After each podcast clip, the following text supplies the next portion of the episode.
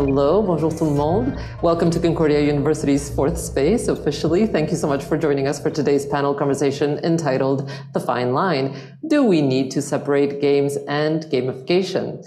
Exciting stuff. I'll pass it over to our panelists uh, for intros in just a minute. To get you situated, though, we, I just wanted to let you know that we are streaming to YouTube live from Fourth Space, which is located on unceded Indigenous lands in Tiohtià:ke, Montreal. Uh, as caretakers for the lands and waters we are meeting on, we'd like to extend our gratitude to the Kanien'kehá:ka Nation for their teachings about the earth and our relations. At Fourth Space, if you're unfamiliar with the operation here, we work with our university community to mobilize and exchange knowledge by co-creating daily activities, such as this one. This week, we have the pleasure of collaborating with Concordia University Public Scholar and PhD candidate in communication studies, Scott DeJong, for a full week of playing here live in the space and questioning via conversation events such as this one, educational games. So welcome and welcome back to day three of the Bad Game Arcade. And I'll pass it over to you now, Scott. Welcome. Thank you so much. And thank you to the panelists and the audience, both online and in person, for being here. Um, I appreciate everyone taking the time out to come and talk about educational games, but also gamification and game-based learning and all those fun things we're going to get into very soon. I should also just say thank you for the event to the Fourth Space for making sure that's possible, where you're going to see incredible different camera angles and hopefully, like, I mean, to my knowledge, has always been crystal clear audio because they're incredible. Um, and so thank you for being here and for them for the space. And I should also thank um, the Technoculture Art and Games Institute as they funded some of the uh, budget for the event. And so I appreciate that from them.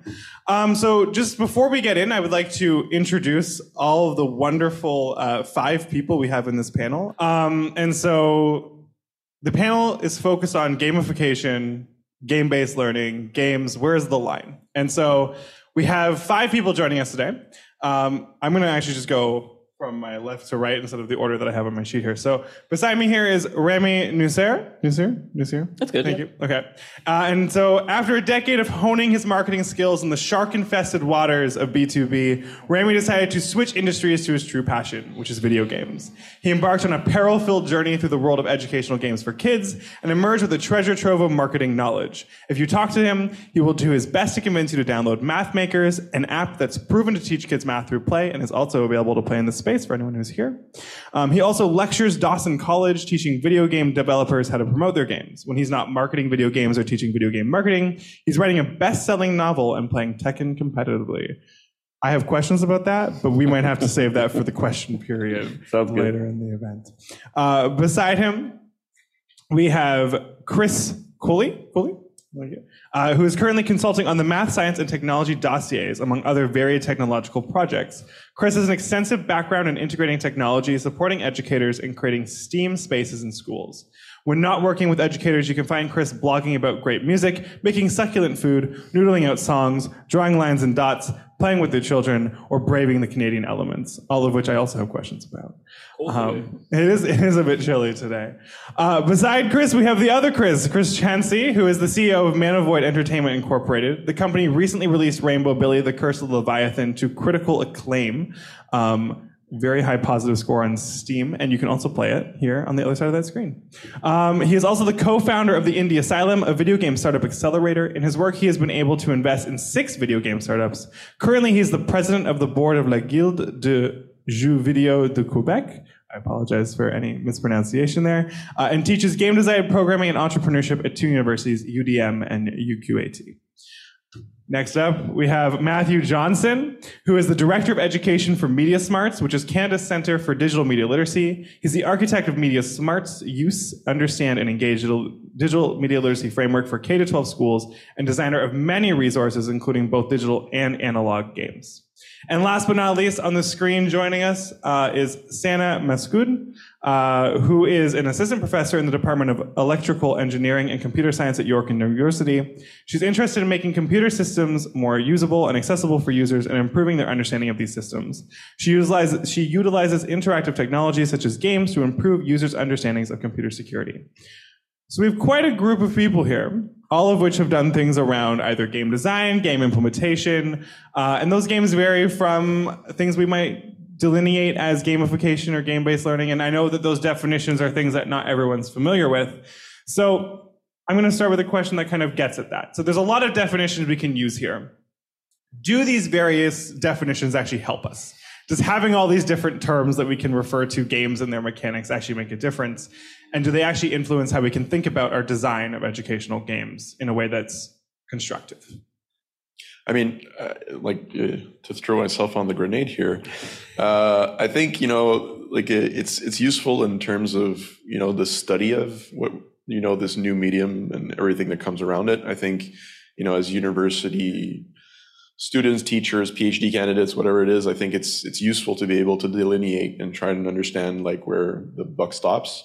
I think with a, like a marketing hat on, it doesn't really help the public understand the industry. And there's already so much misunderstanding around the industry that uh, I feel like you know what is a serious game, what is a game, what is a gamification, and all of these things might might be a little bit more. Uh, tough to, to wrap your head around. My mother, for example, thinks I draw for a living, which is, has nothing to do with you know what I do in video games. So I think you know there's there's a lot of education still to do for, for those types of delineations to like I think permeate towards the general public. But I feel like they are useful for us to you know wrap our heads around what what we're trying to do here. I mean, I heard marketing, and I know we have someone that does game marketing here. Do you have That's thoughts me. on that? Uh, I'm not sure what the question is.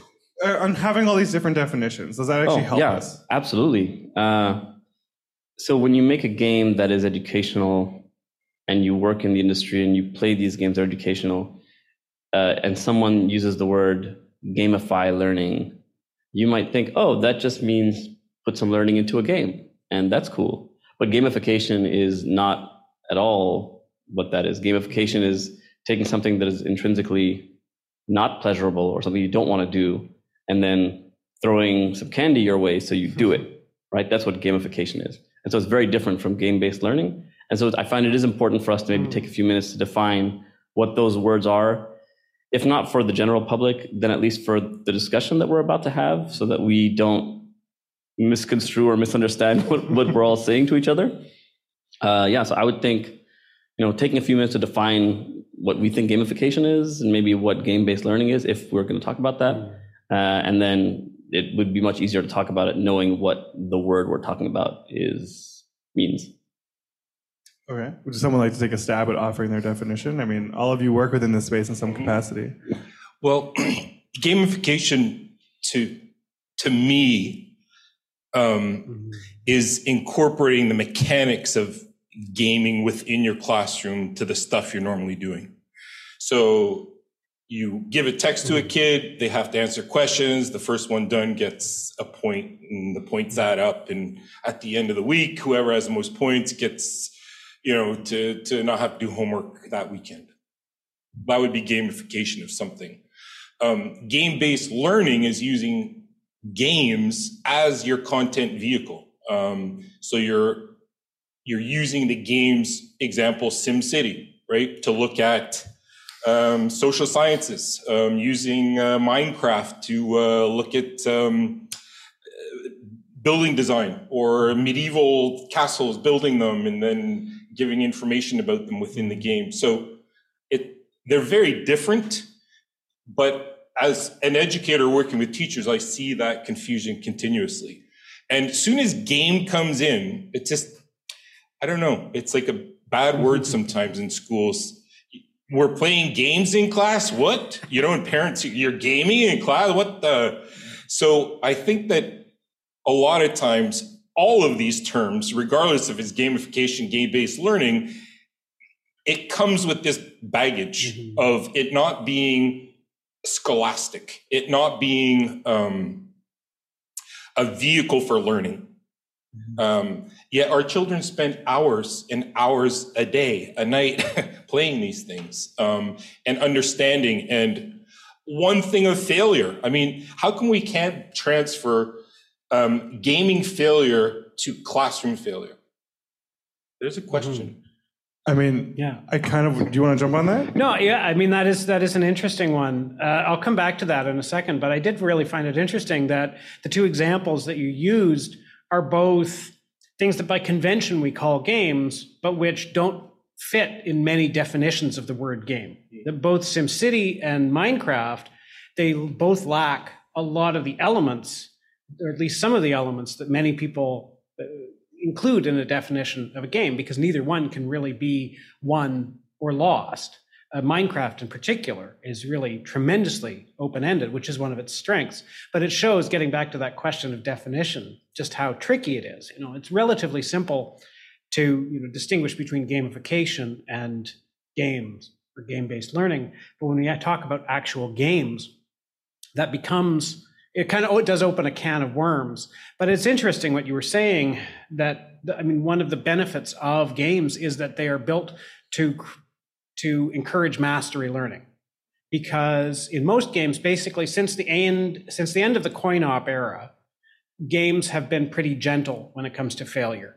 Uh, as soon as they got all your money up front and didn't have to squeeze another quarter out of you, it became very gentle that, okay, you failed, you can try again and you'll do better next time. And of course, that's not generally how our education system works. And in some of our more um, elaborate games, including the one I worked on with Sana, we actually had to provide teachers with different options for grading where they could say, you can either you can either take the first score the student got the best score or the more recent score. And we had to provide teachers with those options because some teachers didn't like the idea that students could try again, uh, whereas other ones wanted to give teacher students the ability to try again and do better the next time. I, I want to see if Sana wants to jump in at all here. Um, would you like to add anything, Sana? Yeah, um, I think I agree with the definitions that were presented um, you know difference between game-based learning um, and gamification um, something that i wonder is when it comes to effectiveness um, you know is gamification better or worse than game-based learning does one approach lead to better games in terms of learning than the other Oh, I have a really strong opinion about that. drop it, drop it. Uh, yeah, um, if you want someone to play your game, it needs to be a game and not some other thing with game wrapped around it, right? So if you think about uh, teaching whatever the subject is, uh, and you, I don't know, pottery, and and so you make a game about pottery, and so you either make this game where it's a game and you're playing this game and you're doing this stuff and then maybe subconsciously you understand pottery concepts versus you know instructions like step one do this step two do this. And i guess maybe that's not a great example of pottery because it just sounds like so much fun. But um, you get a point for every pot you make. Right? Yeah yeah. Like you make just make pots and then get points for the pots. That's less fun than maybe getting deeper into the subject. And so um, you know math makers which is the, the game that, that we make is is a math game. And when kids play it, they, they're not solving equations. They're basically melting lava with ice and solving puzzles and you know doing weird and wonderful things in the game. And then after the fact, if we test them with math, uh, we see their test scores have gone up if, when we do the test before and after the game. Uh, so they didn't solve an equation. They didn't see numbers really. They didn't like do a plus or a minus or anything in their minds uh, or consciously, let's say. But while playing and solving puzzles, they were subconsciously doing addition, subtraction, all these things, right? And so um, the effectiveness there is that they're playing a game and they're enjoying this game. They're not feeling like they're doing a chore and you're giving them candy for the chore, right? And so that's for me the big difference between game based learning and gamification. Gamification for me is like if you're playing, I don't know, an RPG, Final Fantasy, or whatever, and you need to grind levels because there's a boss you have to kill and you can't beat that boss and grinding sucks. You basically go to an area and you just kill the same enemy over and over again, getting big, bigger and better and more items and so on. You don't enjoy the grind most of the time. You just do it because you want the items at the end. And so I, there would be nothing to, to learn from that besides just doing this thing over and over again because you, you want the, the extrinsic reward that comes with it. And so for me, you make a game first and something that's pleasurable and fun and exciting and you want to be a part of it and then if there is learning within it, that's great. Uh, as opposed to trying to make something really educational and then coding it with some game that may or may not work. The example I gave Scott earlier is, you know, you're a dragon slayer and you go and you fight a dragon, you have this giant sword and you swing it at the dragon, and then as you're about to hit, bing, two plus three, solve. and if you don't solve it, then you lose. Like That would be the worst game ever. That right? that is a game. It's Yes, I very bet. very successful, very very unethical educational game. That's trickery. eh? Yeah. What- Can Yeah. we hang on that word unethical for a second? Okay. Uh, what, what do you kind of trickery and unethical? What are we meaning by Okay, well, in this case, I, I'm talking about this particular one. I'm describing it as unethical because it has really unethical um, uh, pre- freemium elements. So it's not unethical because it's an educational game. It's the fact that it's an educational game is how it gets away with being unethical and how it gets into classrooms and homes, despite the fact that its main purpose is squeezing micropayments out of small children. Um, and that, I mean, educational, we- know this with educational TV. Educational can be a shroud that covers a multitude of sins. I mean, when you look at things developed in the 1980s and 90s in the US that were supposedly educational before they kind of tightened those rules up a little bit. Um, you know, it would it would be you know, 21 minutes of GI Joe and Cobra blasting one another, and one minute of Don't do Joe drugs. giving you the moral of this story was, and then you know that's that's your make what makes it educational. Um, but it's also just about the game. Going back to the game I was talking about, I don't want to name it because I don't want to give it any uh, any airtime.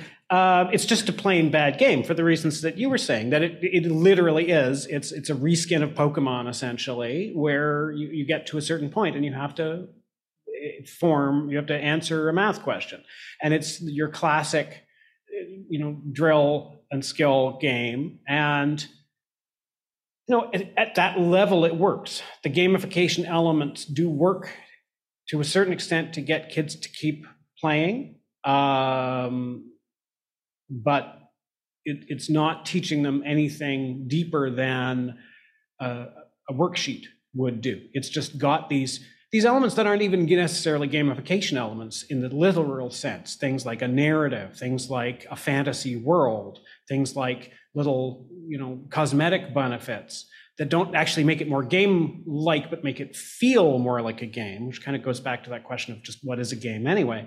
Um, and those things I think are actually more powerful than, than the actual game like leveling up elements in it. I think when you when you talk about effectiveness, you need to consider the alternative, you know, and like I think that's why even these like cheap mechanics and systems that are brought in do have a more effective result than having someone drone on in front of a Mhm. PowerPoint presentation, for example.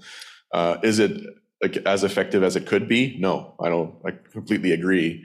I think it's more effective than you know the alternatives that existed in the past, and I understand why that was like the first reflex when we talked about gamification was like oh point systems. Okay well yeah those are easy to implement i guess and and that's why you know naturally people uh, went towards that. I, I i can like i when i think about like you know what i learned from playing games for example uh you know i used to work at the saq which is a, an amazing student job because you get 40% off of all alcohol and uh, I remember that they had implemented these training sessions where instead of having someone kind of to like work work with you through all of the different things that you need to learn, you had to like you know drag and drop things, and they made it more interactive.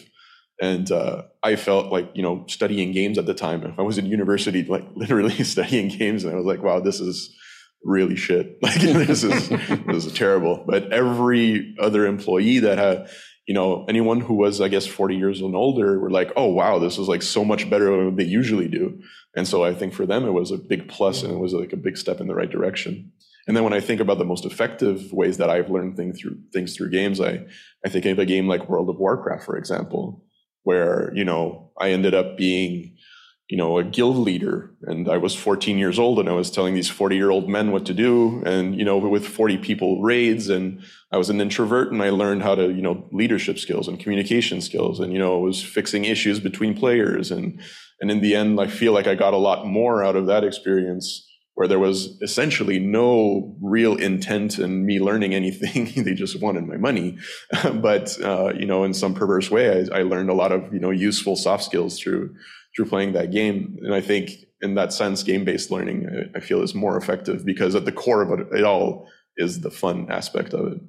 Yeah, I think that's a really nice way to put it. And I'm going to kind of pitch a question that builds on that. And I'm going to pitch it to you first, Sana, and then we can all jump in after. Um, is do you think there's certain subjects that afford themselves more towards gamification systems versus game-based learning systems? Like, are there certain uh, disciplines or spaces in the curriculum that are better gamified and better GBL'd or game-based learning uh, than others?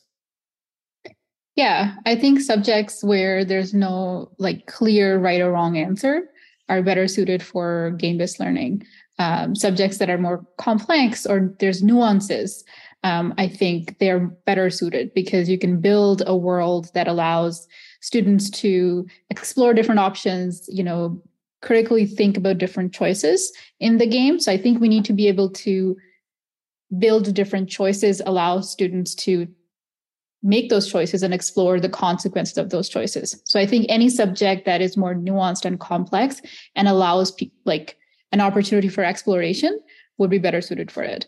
Um, as opposed to, I think, topics where there's like a clear right or wrong answer, um, they don't really lead themselves um, best for a game based learning environment, in my opinion. I'll jump in on that. Um, I think that skills in schools, anyway, um, are always everyone's job and nobody's job. Similar to digital citizenship that we we have programs that we're supposed to look at in schools and again it's it's everybody's job and nobody's job so oftentimes it gets overlooked um, and we just don't provide students with enough practice of stuff games is practice right i mean nobody becomes um, attains mastery or gets to that next level without repetition mistakes talking with other people? How'd you figure that out?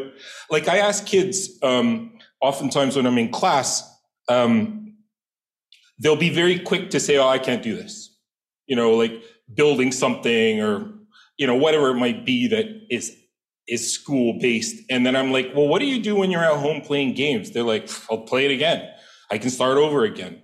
Um, so it's this, this idea that they can develop the skills over time and master something. Whereas I think in schools we do less of that, and it's mm-hmm. it's it's a seventy nine percent.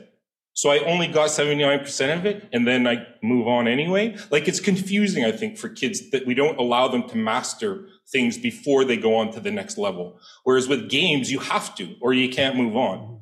Um, I think too that teachers with the idea of games coming back to this a little bit is again a fear of their own as well, because they just don't feel like they have the capacity to um, manage a classroom um, involved in games. Uh, I think that that is difficult to to come by, except hour of code, right?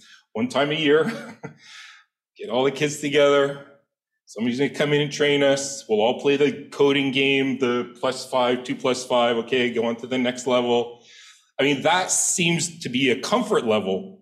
But then when you ask to go into more complex games where stories are told and stories are created and shared, because to me, games, that's what it is. It's stories, right? Um, with certain challenges you have along the way. It, it's the, the connections aren't being made.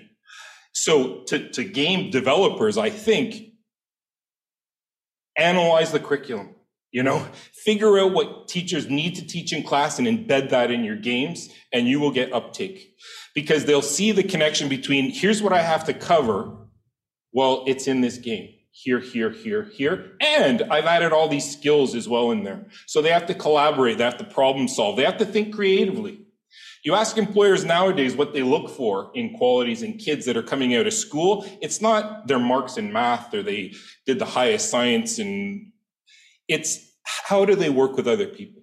How do they collaborate? Can you see that? And where do you see that? Because you can't see it on a worksheet. You just can't, right? You have to see the kids involved in interaction or something where they're manipulating or changing or and then you get to see these beautiful skills come out um, that that are sought after. I mean, we're not equipping our students. You know, as a game master, you think, okay, I got to make sure that my characters are good. They can move on to the next level. I got to equip them. If teachers saw that more, I think, and then using the games that accompany those to get them doing it that has the content embedded in it, Well, who knows? It's I, I, Oh, I. I think, you know, I, I wouldn't say there's any, I, I feel it's too early as a medium to say that some subjects are too tough to tackle for video games, or I think, you know, we haven't been incentivized as an industry yet to make these types of games. So I think it, there's still a lot of innovation and technology and things that are going to come that are going to make these, the development of these types of experiences a lot easier. And we'll see some amazing things and some subjects that you never thought would be fun come out. Uh, and I, that, that's kind of my take on it is, you know, give me a subject and enough time and I feel like I could find a really fun game to, to make and, and, you know, teach what I need to teach. Uh, it's just right now, I would never be paid to do that. You know, there's, there's no money in it. Uh, and I'm, this is the capitalist developer talking here. Uh, and you know we've done some pro bono work with schools and other things like you know I, I've done a lot of different endeavors uh, in gamification and, and other things but you know it's never you know the it's not going to help you as an industry or it's not going to help you as an entrepreneur. And so you know it's it's not encouraged really. And then the only things that end up being made are things that don't cost a lot of money because not a lot of money is being put pumped into it. Uh, that's fundamentally a problem Yeah, I just I wanted to go back uh, to the, to the previous point a little bit because you know there is a part of the curriculum that embraces games wholeheartedly, but that basically never comes up in these conversations, and that's phys ed. Um, but I think phys ed is kind of an interesting it's an interesting object lesson because it's probably except maybe tied with math. It's probably the subject where people form a fixed idea of their capabilities earliest. Um, and a lot of that does have to do with games or with game elements, game aspects like com- competitiveness. Um, so, as much as you see an example there where, yeah, for a lot of kids, phys ed or gym is their favorite class because they get to play games. And for other kids, it's their least favorite game because, or their, sorry, their least favorite class because they don't want to play the game. They feel they're bad at the game. They feel they don't get an opportunity to get better at the game. And you know, when it's unsuccessful, it's really an example of you know putting the cart before the horse, where the game is coming be- in front of what the game is supposed to be teaching. And then player motivation, I think, is something that Mhm. we don't explore enough. Like, there's not enough game studies that have covered why people play games and what makes a game fun for one person and another person.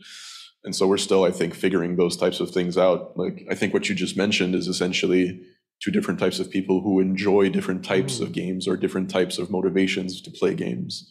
The person who loves chess might not love mm-hmm. football, you know, but because they're not getting the same motivation out of it. You know, one person might be more of a social player, the other one might be more of a competi- competitive player, you know, and all of these different motivations, I think, are things that even game developers don't currently consider enough when they're making their games. And so you usually cater to a really specific demographic instead of being able to kind of explode that and, and offer something that might, you know, have a little bit of something for everyone. Um, so that's also something I think is is lacking. I I think that brings us to another question, but did you want to jump in before I ask it? Um, I just agreed with, with Chris. That's uh, like the key or the thing that they teach you or you learn in the industry is do you know who you're going to sell this game to? And if you don't, then are you sure you should be designing this game? Because maybe you're just going to make, you spend like $3 million, whatever, developing this thing that no one wants to buy. And now you've just pissed $3 million down the drain and you're in trouble, right? So, uh, the person who gave you three million dollars is in trouble. yeah, there, there, no, you're okay. You're okay. Uh, but so it's it's always important to know who you're developing the game for. And um, you know, we talk about educational games. Um, to answer uh, Sana's uh, remark just a little bit, um, there are a lot of uh, games that are using game-based learning for uh, ga- for topics that have very specific um, answers. So spelling, um, math, etc. Right? And I do think some of them are successful. I think the majority of them are garbage, but some of them are exceptional. Uh, math makers play our game, uh, and um, the reason. Well, one of the things that comes up with that is you develop the game for a certain person, so a child, but what you have to do is convince the parent to purchase the game. And there's a huge disconnect there. And it's like you were saying, uh, the moment you say game, uh, people tend to freak out. Like, yeah, I want my kid to learn math, but I don't want them to learn to play a game and learn math. I, they just sit down and do timetables, you know, for 20 hours a week and they'll learn math, right? Do what I did. Do what I did, right? But, but it's not the same thing. You know, kids now are bombarded with screens everywhere they go and there's, there, there's so much stuff throwing, being thrown their way that school or whatever they're trying to learn is vying for attention in like a whirlpool of other things, right? And so if kids are playing games now, because games are fun, everyone plays games now, right?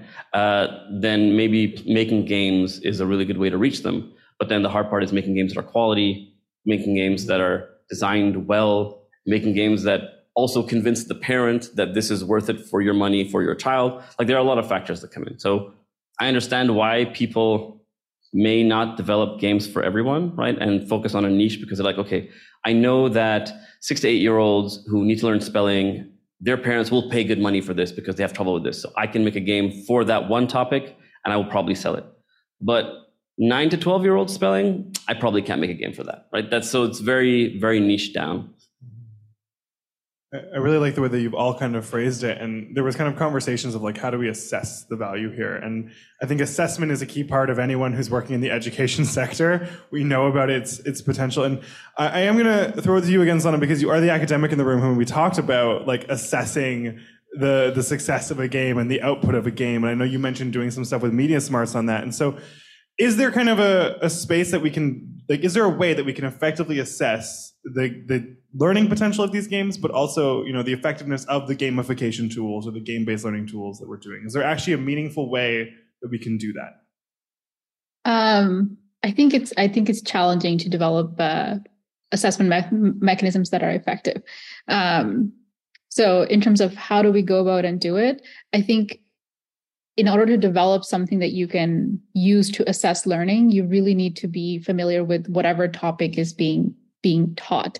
So when it comes to our game, we had worked with MediaSmarts very closely, who were the content experts, to figure out, okay, what are the learning goals? What is exactly being assessed from each part of the game? And then we kind of brought that into our assessment tools. Um, but even then, we had to continually test our tools with users to figure out, okay, do that work? or do we need to change something? So, for example, when we developed questionnaires um, to assess learning before playing the game and after playing the game, it was a very iterative process where we had to do multi- multiple iterations to make sure that we were assessing what was in the game.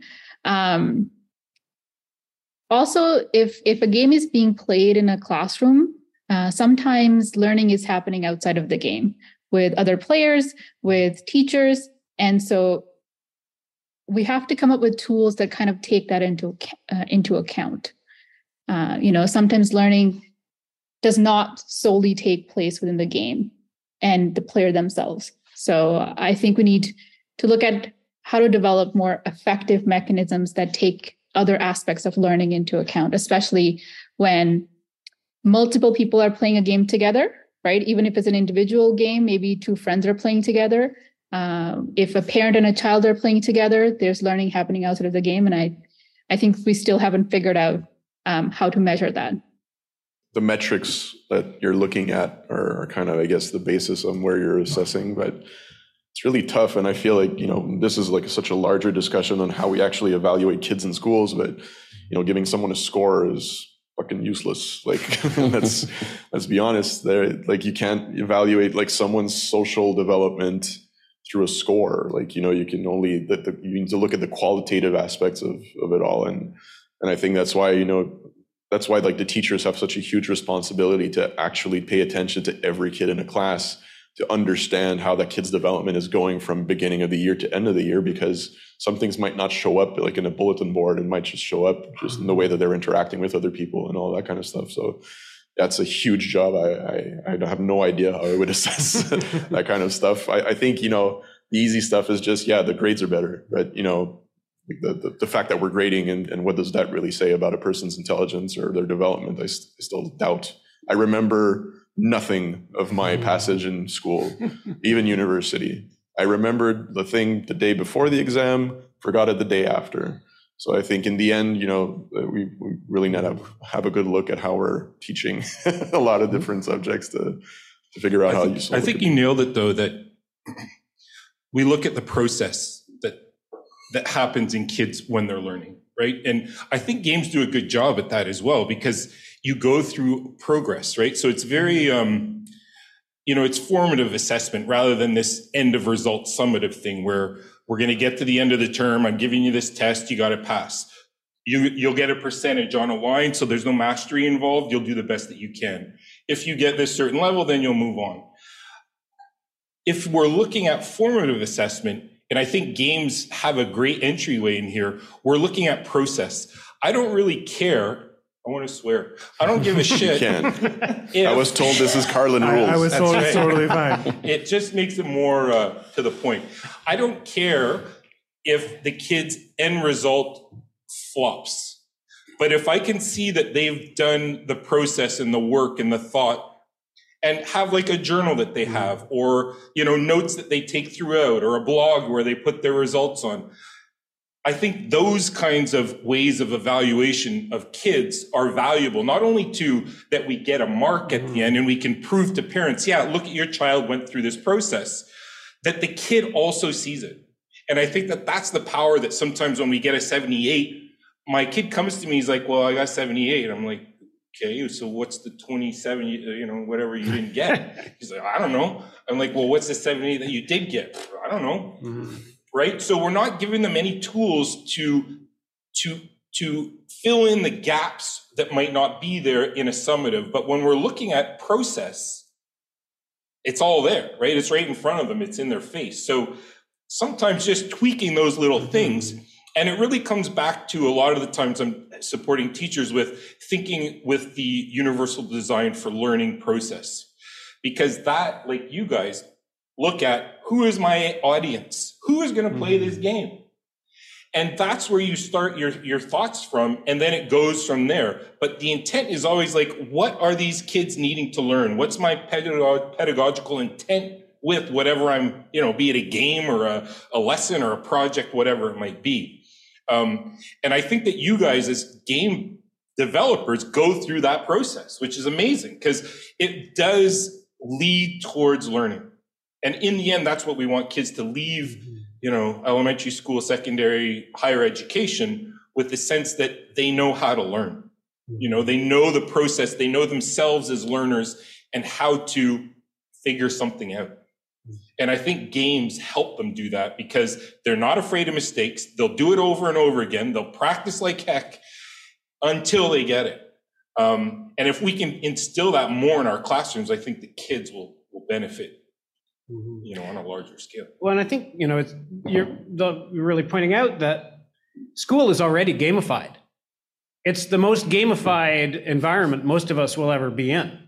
Um, and I mean, I was a classroom teacher for about 10 years, and you could tell the difference between the kids who knew how to play the school game. They knew the moves they could make. They knew the things that they could do to get the best grades or to get the op- you know the option to rewrite something or something like that. And then they're the ones who were doing their best but didn't know the rules. They didn't know how to play. And there there were the ones who had concluded that they weren't going to win anyway. And i think we've all been in this situation where you're in the last quarter of a game it's monopoly or it's scrabble or something like that. You have no way of winning. Maybe you have no way even of coming in second. You're still playing but you check out.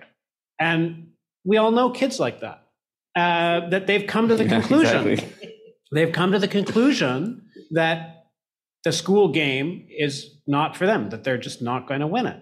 And so I think when we're talking about gamification in school, we do have to be conscious that this is a system that's already gamified.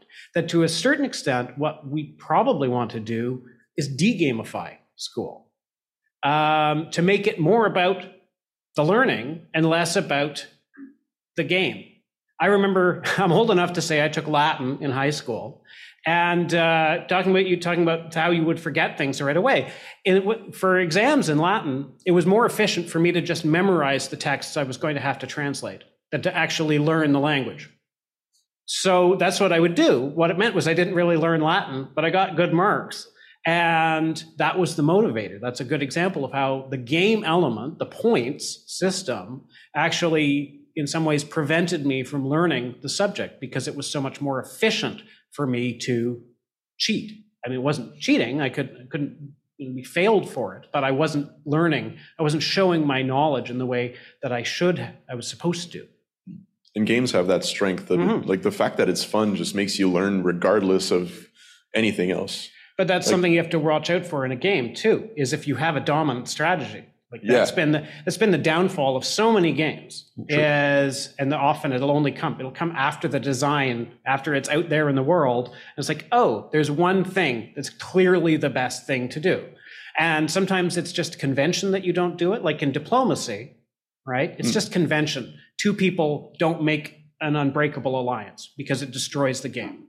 There's nothing in the rules against it but by convention it's there. But there are lots of other games where it's just clear. Yeah, you could play it. You could play it this way, you could play it that way, you could play it another way, but there's one way that's so much clearly better that you get pushed by the gameplay and doing it that way. So, if, if you don't mind, uh, I had to fix my microwave two weeks ago, and I did not know how to fix my microwave, and I needed a microwave. And so, if this was school, I would have got a big fat F in microwave fixing. But because this is real life, I had YouTube.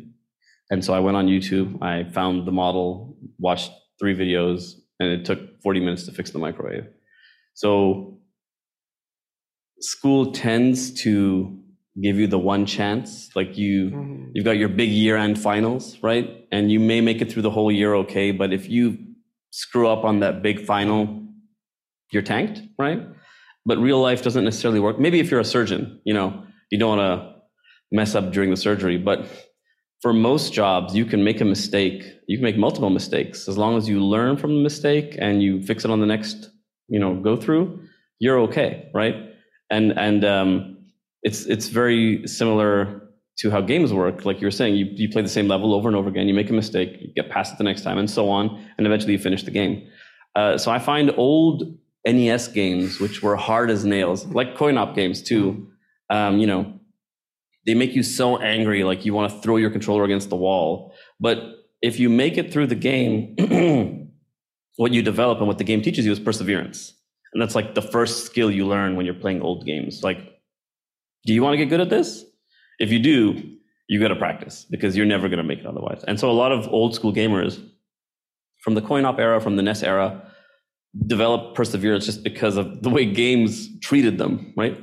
Um, and I don't know if school necessarily gives you that same sort of reward to make you persevere. Um, self-efficacy is is a concept that we we talk about a lot often at uh, Ululab, which is um, like a person's self-confidence in whether or not they will succeed at a thing, right? So I'm bad at math, that means you have low self-efficacy. I'm good at math, and you may or may not be, but that means you have high self-efficacy, right? So um, it's sort of like the confidence that comes with that, or that it's it's like a, another word for confidence at a topic, right? And self-efficacy is super important in terms of learning for kids. And I'm not sure if school works as well on self-efficacy as games do, just because a game will let you retry until you get good at it, and then eventually you're confident at the game. But school doesn't always give you the chance to retry till you're confident.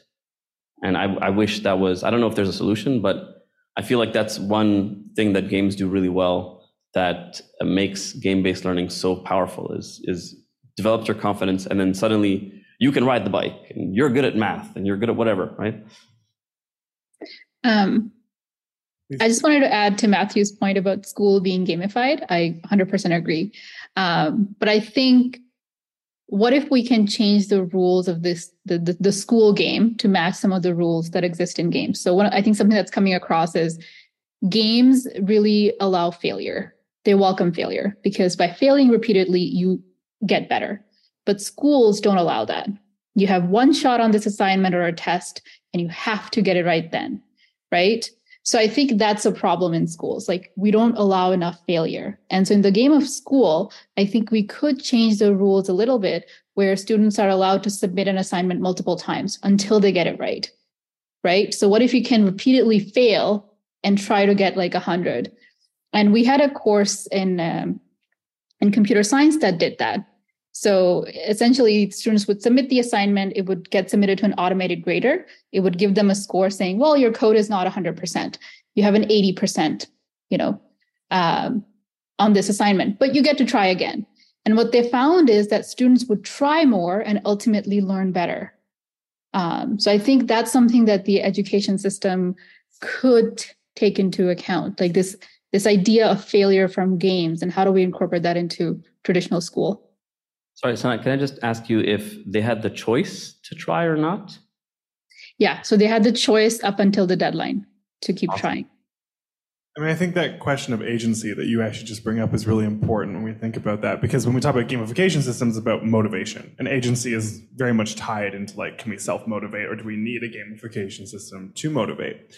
And so the the kind of question I'm getting at here is like, how much when we're making a game, when we're designing a tool to be used in these classrooms, are we balancing that line between motivating them through like intrinsic rewards in the game, such as points, such as star powers or a shop that they can use to decorate their character, versus using like the game itself as the point to motivate or some other forms of motivation? Like how much are we wanting to rely on gamification principles to motivate and where else can we find that motivation in what we're making?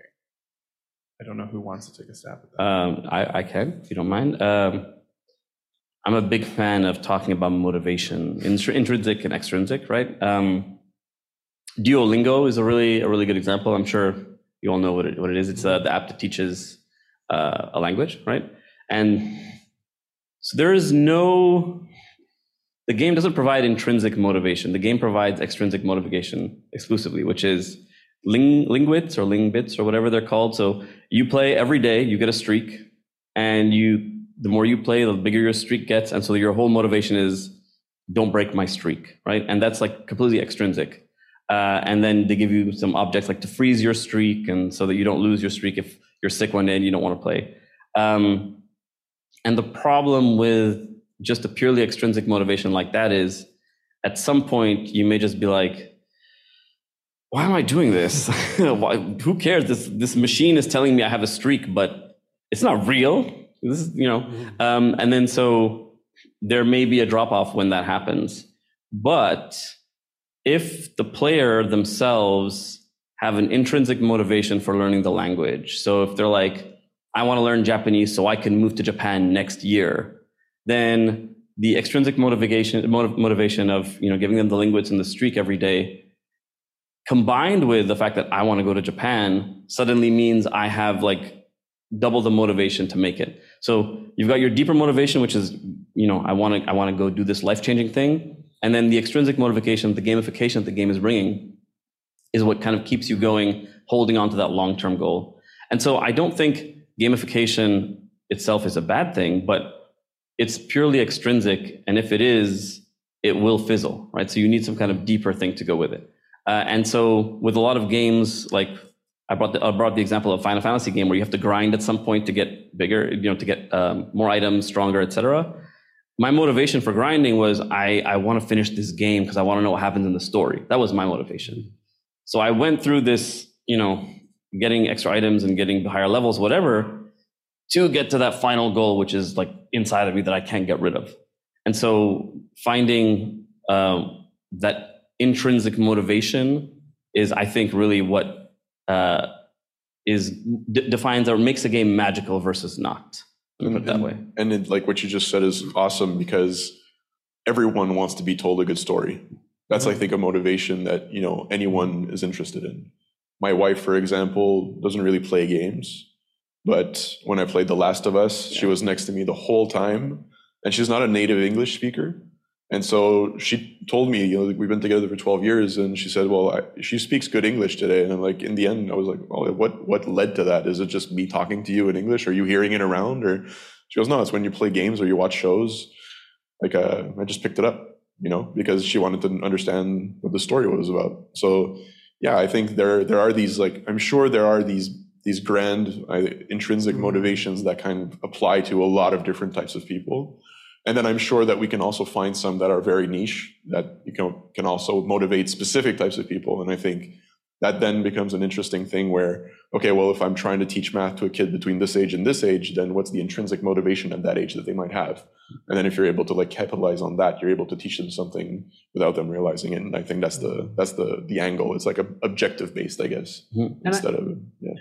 I think that goes back to the idea of agency because that really is the difference between do, playing a game, a narrative game, even a kind of a railroaded narrative game, and reading a novel, for instance, um, is even though it's laid out for you, even if there's just one path to take or maybe three endings you can get to, you feel like you're doing it, uh, which I think is really powerful to kids. And that's why a game, you know, SimCity, for instance, is a game with almost no extrinsic rewards.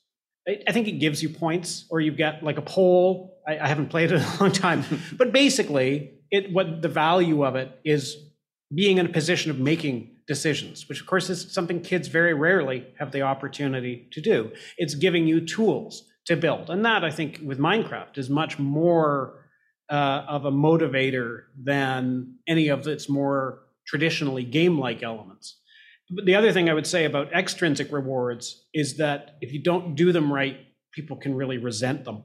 And the example I'll give there is Snapchat, which is basically a game kind of like Duolingo in the with the streaks, because you know when you send someone a snap, they send it back to you. You establish a streak. The number goes up every day that you both send one back and forth. But if you ever miss a day, either of you, the snap, the, the streak is over. And we did research with kids around photo sharing, and they talked about how how much they resented that that they would at the end of the day they would like put their thumb over the camera of the phone and send a black square to everyone that they had a streak going with because they didn't want to bother doing a photo. It was just this chore that they had to do. But also they were tied into it not just by the extrinsic reward but because it was tied up with the intrinsic relationship element where oh if i break up a streak if i break my streak with so and so they'll think I mean something by it and not just that I'm really tired and that this is a really stupid thing to do. Um, and so when you get those two bundled together, it can create it can create a dependency. There were a lot of kids who said they would love to stop doing it, but they didn't feel that they could. Uh, and it can create resentment. So we do, and that's what happens in school too with the gamified elements. At a certain point, uh, you know, the, the the fifth time you get a D in math, that D is not motivating you that D is telling you, oh, okay, now I've got another 10 years of getting a D or worse in math, and then I'll finally be done. And that's the most you can hope for. Let me just chime in for like, I, I'm getting this idea about agency and um, ownership as well for the learning. Um, and oftentimes we've been kind of playing around with leading with a really good story. So it covers or it connects the kid to some of the content that you have to bring in so a great book is always a great way, particularly in elementary schools, and then giving kids choice. And once choice comes into the game, and it could be very minute choice, like um, you can decide when you're done, or you decide what you want to hand in, where they just have some kind of choice mm-hmm. in the game, and they've been motivated with a really good story. The engagement and the ownership of that learning comes back to the kid. Um, and I find that that's been fun to realize over the last few years that I've been dabbling with giving kids more choice and finding really good books that introduce. So storytelling again and that idea of choice. Mm-hmm. I love that. I'm just making sure no one else wanted to speak. Okay. Uh, so I'm going to ask one more question to you all that we've formally kind of like prepared to ask you all. I still have a thousand questions in my head, but that's just the grad student in me. I also, just for anyone listening, please, if you have questions from the audience here, write them down or you can ask in a second. And if you're in the Zoom, you can put them in the chat, or when we have a pause after this next question, you can raise your hand and we can do it that way and you can unmute your mic. But the last question I want to ask is something that's a bit more to the work that I'm doing and that I know that some of you are doing, which is sometimes games want to talk about like very serious, very sensitive, very um, specific issues that are kind of challenging to talk about. So um, Rainbow Billy is actually an example of a game that's talking about like very like specific social issues, right? You have like a non-binary primary character, which alone as has become a social issue for some people. And do gamification practices like hit miss the mark when we're talking about very serious social issues? Like if we were to gamify something like that, does it minimize the effects? Uh, does it minimize the, or does it trivialize um, what is kind of being produced? Like, is there kind of a line that we have to think about around the mechanics we're putting in and the sensitivity of the issues that we're trying to get through? I think so. I think yeah, you really have to be careful. Well, it depends on on what subject, obviously, but you know, in our case, uh, the the fact that we had a non-binary character no one really gave a shit at the studio that you know we, cared and we wanted to represent the community like in the best way possible. We had consultants like you know tell us like you can say this you can not say this. And you know this is how it, they go through the uh, the development at that age. When our character is eight years old right? But i mean the, the fact that they were non-binary in the uh, like meant nothing you know in the grand scheme of things it was, it was like just natural. And then when we launched the game it was like one of the primary marketing points that everyone rallied around was the fact that it was a non-binary character just because of, like no one really talked about it before, or it's not something that you usually see. In terms of like gamifying it, I think you know when it's a touchy subject, you should not try and uh, like monetize it, or you know you should not try and and like get uh, arbitrary you know thoughts or, or arbitrary points or juice out of it. I think if you're going to be tackling tough subjects, treat it with the respect uh, that it deserves when we talked about like uh, I think I mentioned this earlier, but we were making a game for kids, and so it's a narrative game for kids, and there's a lot of reading and there's a lot of you know uh, story in the game, and we like in the first pass of writing had like uh, calling you know some characters were calling other characters names like stupid and dumb and uh, that kind of thing. And then when we like consulted with the you know child writing consultants, they were like, "You can't do that." And they're like, "Oh, well, I didn't feel like stupid was like a bad word, really. I think it still you know is within the E for everyone range." And they're like, "Yeah, it is, but you know, if you're going to be making like a if you're going to be introducing like mental health like issues in, in, in your game and all that kind of stuff, and you're arming kids with words that they can use against one another, you're defeating a bit like the purpose of, of what you were doing, right? So." you know, we we were like, yeah, in the end, of course, you, of course, we shouldn't do that, and we rewrote we rewrote uh, like the in, entire game uh, in a lot of sections because we were just not using the right terminology. So I think that's like, yeah, treating it with respect. But then when it comes to like gamification specifically, it just feels cheap. So I think you don't want to cheapen a tough subject, and so I, I feel like I would avoid that at all costs uh, because that's just asking for backlash. Yeah, I would. I, I agree with you uh, on that, and I don't think if you're going to, if you want to tackle a tough subject, I don't think it needs to be gamified. I think just telling a story from the perspective of a character that is going through whatever the subject is is enough. Um, I, you know, I, I, I actually took a minute to get a nice quote, which I think you've all heard before, uh, which is Atticus Finch to Kill a Mockingbird. Uh, you can learn a simple trick scout, you'll get along a lot better with all kinds of folks. You never really understand a person until you consider things from his point of view, until you climb inside his skin and walk around in it. And you know, people think of that the expression uh, "walk a mile in a man's shoes," right? And so, when you when you make a movie about you know a minority character, there is no game involved. You're just living the story through what you're watching. And same with the book. And so you can do the same with a game, but it becomes more visceral because you are actually experiencing the things through, you know, the character that you are controlling, right? So if you make a game, I don't know I would, but if you make a game about racism and you are a character that is being persecuted in the game, there is a chance that as the player, you may start to feel with that character, right? Hopefully, you're wired more or less normally. Um, and so I don't think you need to gamify any of those elements. You don't need to give that person rewards for being, you know, surviving whatever it is they're surviving. Just living through the experience with them should be enough. Um, a friend of mine says going through deep social issues and people who struggle with them, it's, it's a question of empathy, right? It's an empathy problem. And I tend to agree with him. And when you play a game as a character, you control a character, you empathize with that character because in some ways you are that character as you play. So I, I don't think you need to gamify that. I think just playing the game is enough. I think I think there are opportunities, but you have to be really careful. I mean, in the same way that you have to be really careful when you're representing mm-hmm. things uh, in you know in traditional media, uh, you need to make sure that there are people in the room who have that experience, who have that identity, so that you're not you know speaking to it from outside of it. But we had one of the games uh, that we developed is a, a fairly small game about um, digital media and body image. And uh, it works around the idea of creating avatars. And it's a pretty simple experience where in the first level, you have a choice of just a male or a female avatar, and both of them are highly stereotyped. You know, the, the, the girl is like a Bratz doll, and the the boy is a soldier. And the girl you can you know change her different fashionable outfits and you can give the boy different kinds of armor and weapons. And then the second level is you have a much wider range of of body types a wider now you can change skin color. Now you can put any kind of clothes on any of the models.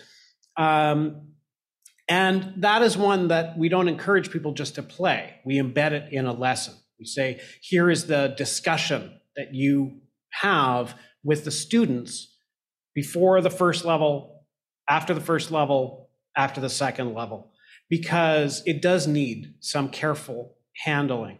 But I do think it's really powerful. I think the, the way that a game works, the way it shapes your behavior, can be even more powerful than just seeing representation in media uh, for good or ill. And I'll give one good example and one bad example. And the, the good example, what I really like, is a very simple game called The Tale of the ADHD Dinosaur, um, where you play a dinosaur who has ADHD and you're given tasks. And periodically, you'll get to the end of a task and you'll find that the task has changed.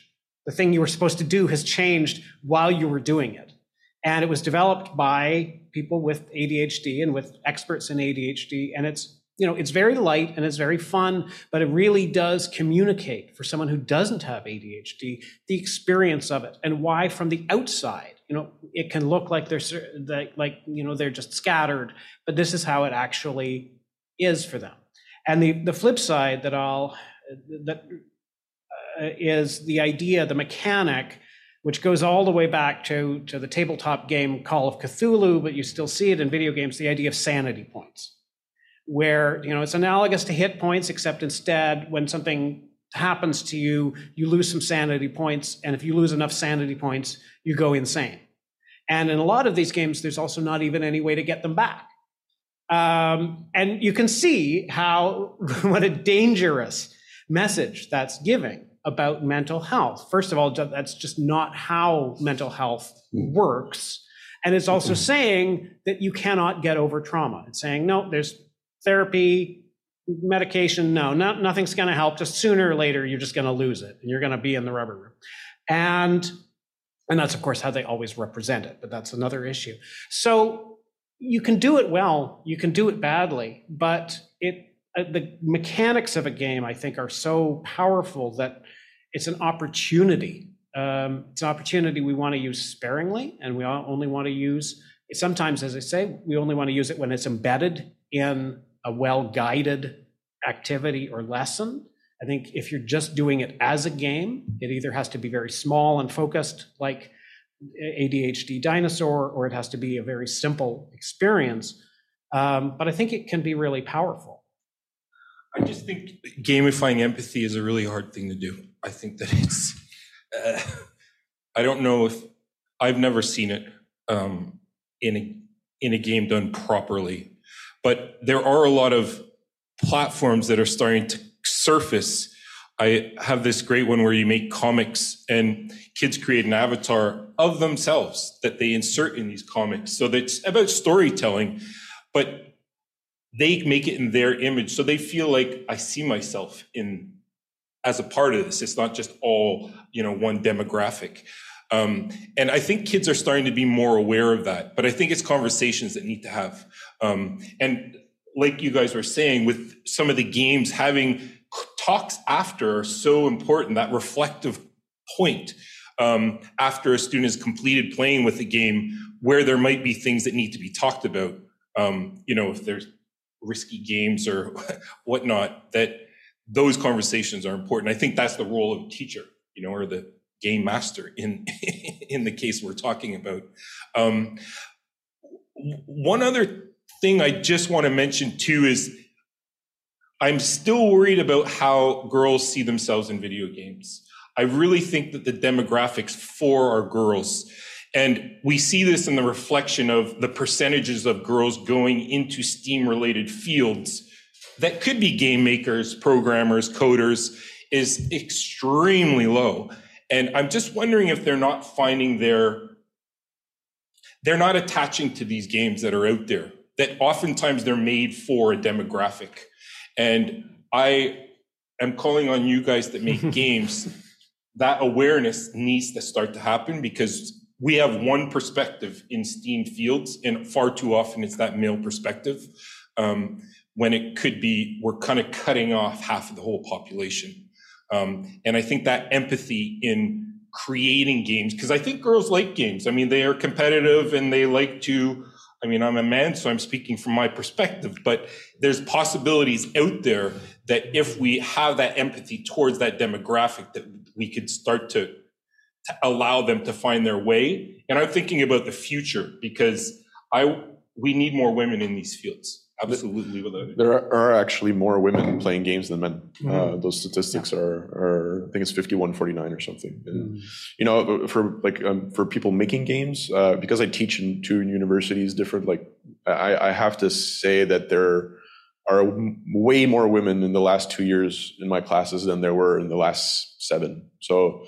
I think it's uh, it's we're trending in the right direction, but obviously it's still a, a societal thing that that we need to encourage and and yeah, I think you're right. It's it's not offering the type the right type of uh, of incentives. I think at a younger age, or I don't I don't think most women understand that it's even a, a possibility to make games uh, uh, at a at a young age, and and then you know so so I think there's a lot that goes into that, and then obviously everyone has a responsibility uh, as developers. The more representation you can do, the better. I guess you know the everything goes. I just wanted to to maybe like finally add uh, because I, I like the word empathy and, and it reminded me of a project that we did during the pandemic. We were mandated by the the National Archives of the U.S. to make a it was a game called the Situation Room and it was essentially a, a role playing game where five people on Zoom would be able to come together and they all had a role that of what would happen during a 9/11 and you're around the Situation Room and everyone has a different role and a different objective and then you have to talk things through and you need to reach your objective. And people don't know what you know and so you're giving partial information and you're trying to manipulate people into doing what you need them to do to be able to reach your objective. And uh, finally uh, the national archives completely changed the project on us at the last second and it became uh, the game is called i thrive lives in the balance and it became a, on display. Awesome.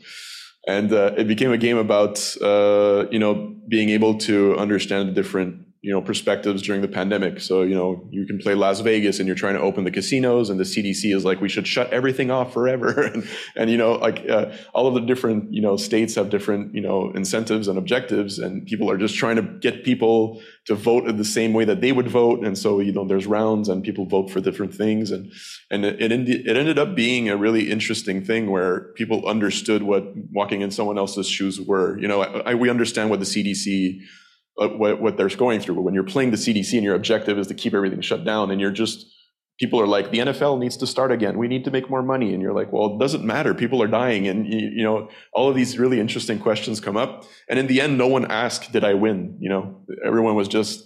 Wow, that was a cool experience. Like you know, I learned that it's not it's not a it's a complicated issue, uh, and I think that was a, a cool experience, uh, empathy wise just being cognizant of time as well. But I want to make sure, Sana, did you have anything you wanted to add to this discussion? Just because I know sometimes the lag of Zoom can make it hard to jump in if you wanted to.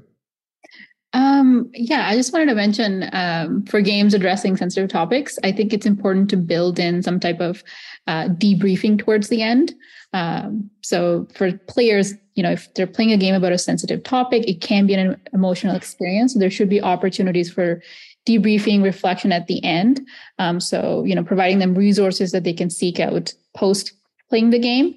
Um, and if it's being played in classrooms they're obviously the teachers need to be prepared to discuss certain topics with kids uh, you know based on what they saw in the game. So for example a game on racism you know um, the game tells a story that involves racism it's a very sensitive topic and you know that needs to be there needs to be opportunities at the end where the player can somehow talk to someone about what they just um, learned or observed in the game. So i think if games are going to tackle sensitive topics then they have a responsibility to build in those things at the end Thank you so much. I appreciate that. And so, thank you all so much for your time being here in space. And Sana, thank you so much for being here online. And for everyone who is here in the space and everyone who's here online, either on Zoom or YouTube or whatever means you've hacked into our, our stream, thank you so much for being here. Have a wonderful night, and I'll see you all at some point in the future. If you have an idea for a podcast, please let us know.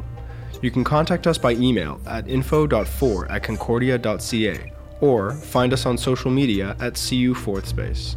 All social media is managed by Jacqueline Wexler. This episode of the Fourth Space podcast is hosted by me, Maximus Delmar, and produced by Anna Voklavek and Douglas Moffat. Editing by myself, Douglas Moffat, and Chanel Lees Marshall. Additional thanks to Supercontinent for providing our theme music. Thanks for listening.